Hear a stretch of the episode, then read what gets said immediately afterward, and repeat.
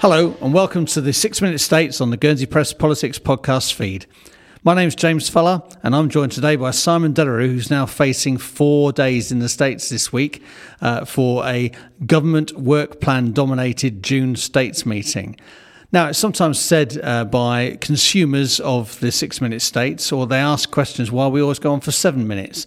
Well, I think quite often uh, the states are in that position, and they certainly will be this month when they'll be trying to squeeze into those four days of debate, twelve amendments and a considerable amount of chat uh, on the issues in the government work plan.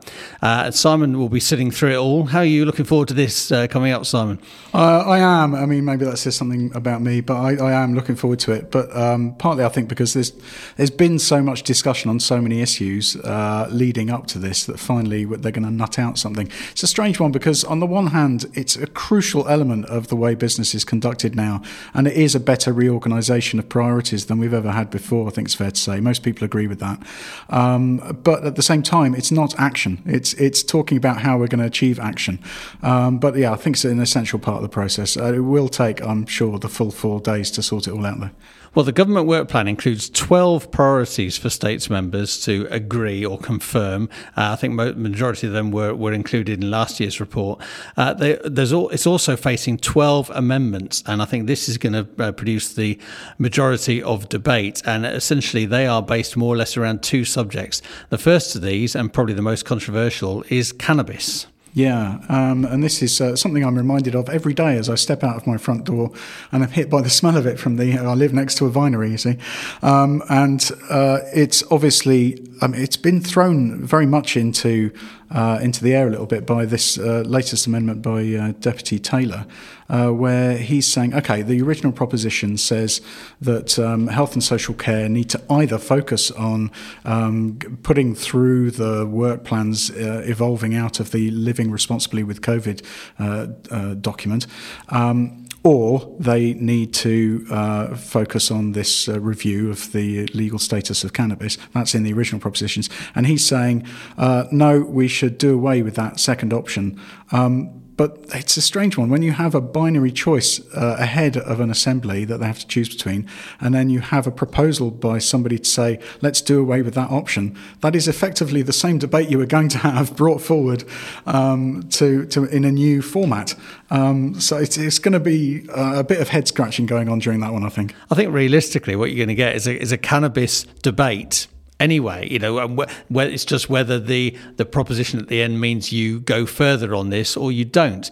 I, it's difficult to, to call. I suspect, though, the states has previous form on big ticket are controversial social issues like this, where a lot of people are in favour of it, but actually does the states really want to eat up its time and go out of step with so many other competitor jurisdictions uh, to, to make this massive jump? Yeah, that's an essential part of his argument, isn't it? But, but also, you know, the whole point of this process of government work plan is to ensure that officer time is properly spent on the main priorities.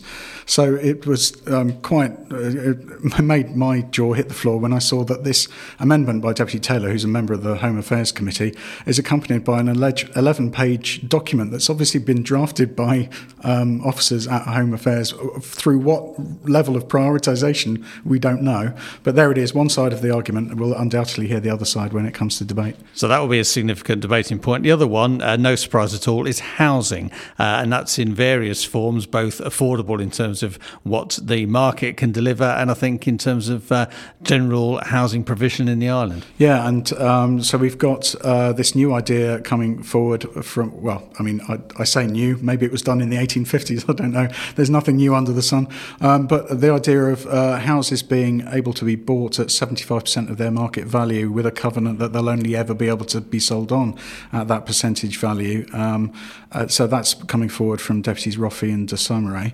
Um, and then we've got uh, also ideas about changes to G P eleven, which is the um, obligation for developers to allocate a certain part of their new developments to affordable housing, and how maybe they should be allowed to just stump up some cash instead. That's uh, from Deputy Oliver. Um, so that, yeah, lots of uh, tinkering potentially to be done to that, but I think the Assembly has agreed that there is a pressing need for affordable housing, although there is, of course, quite a lot of that now um, in stream. And there's the creation of a Housing Action Plan uh, as proposed by Deputy Inder.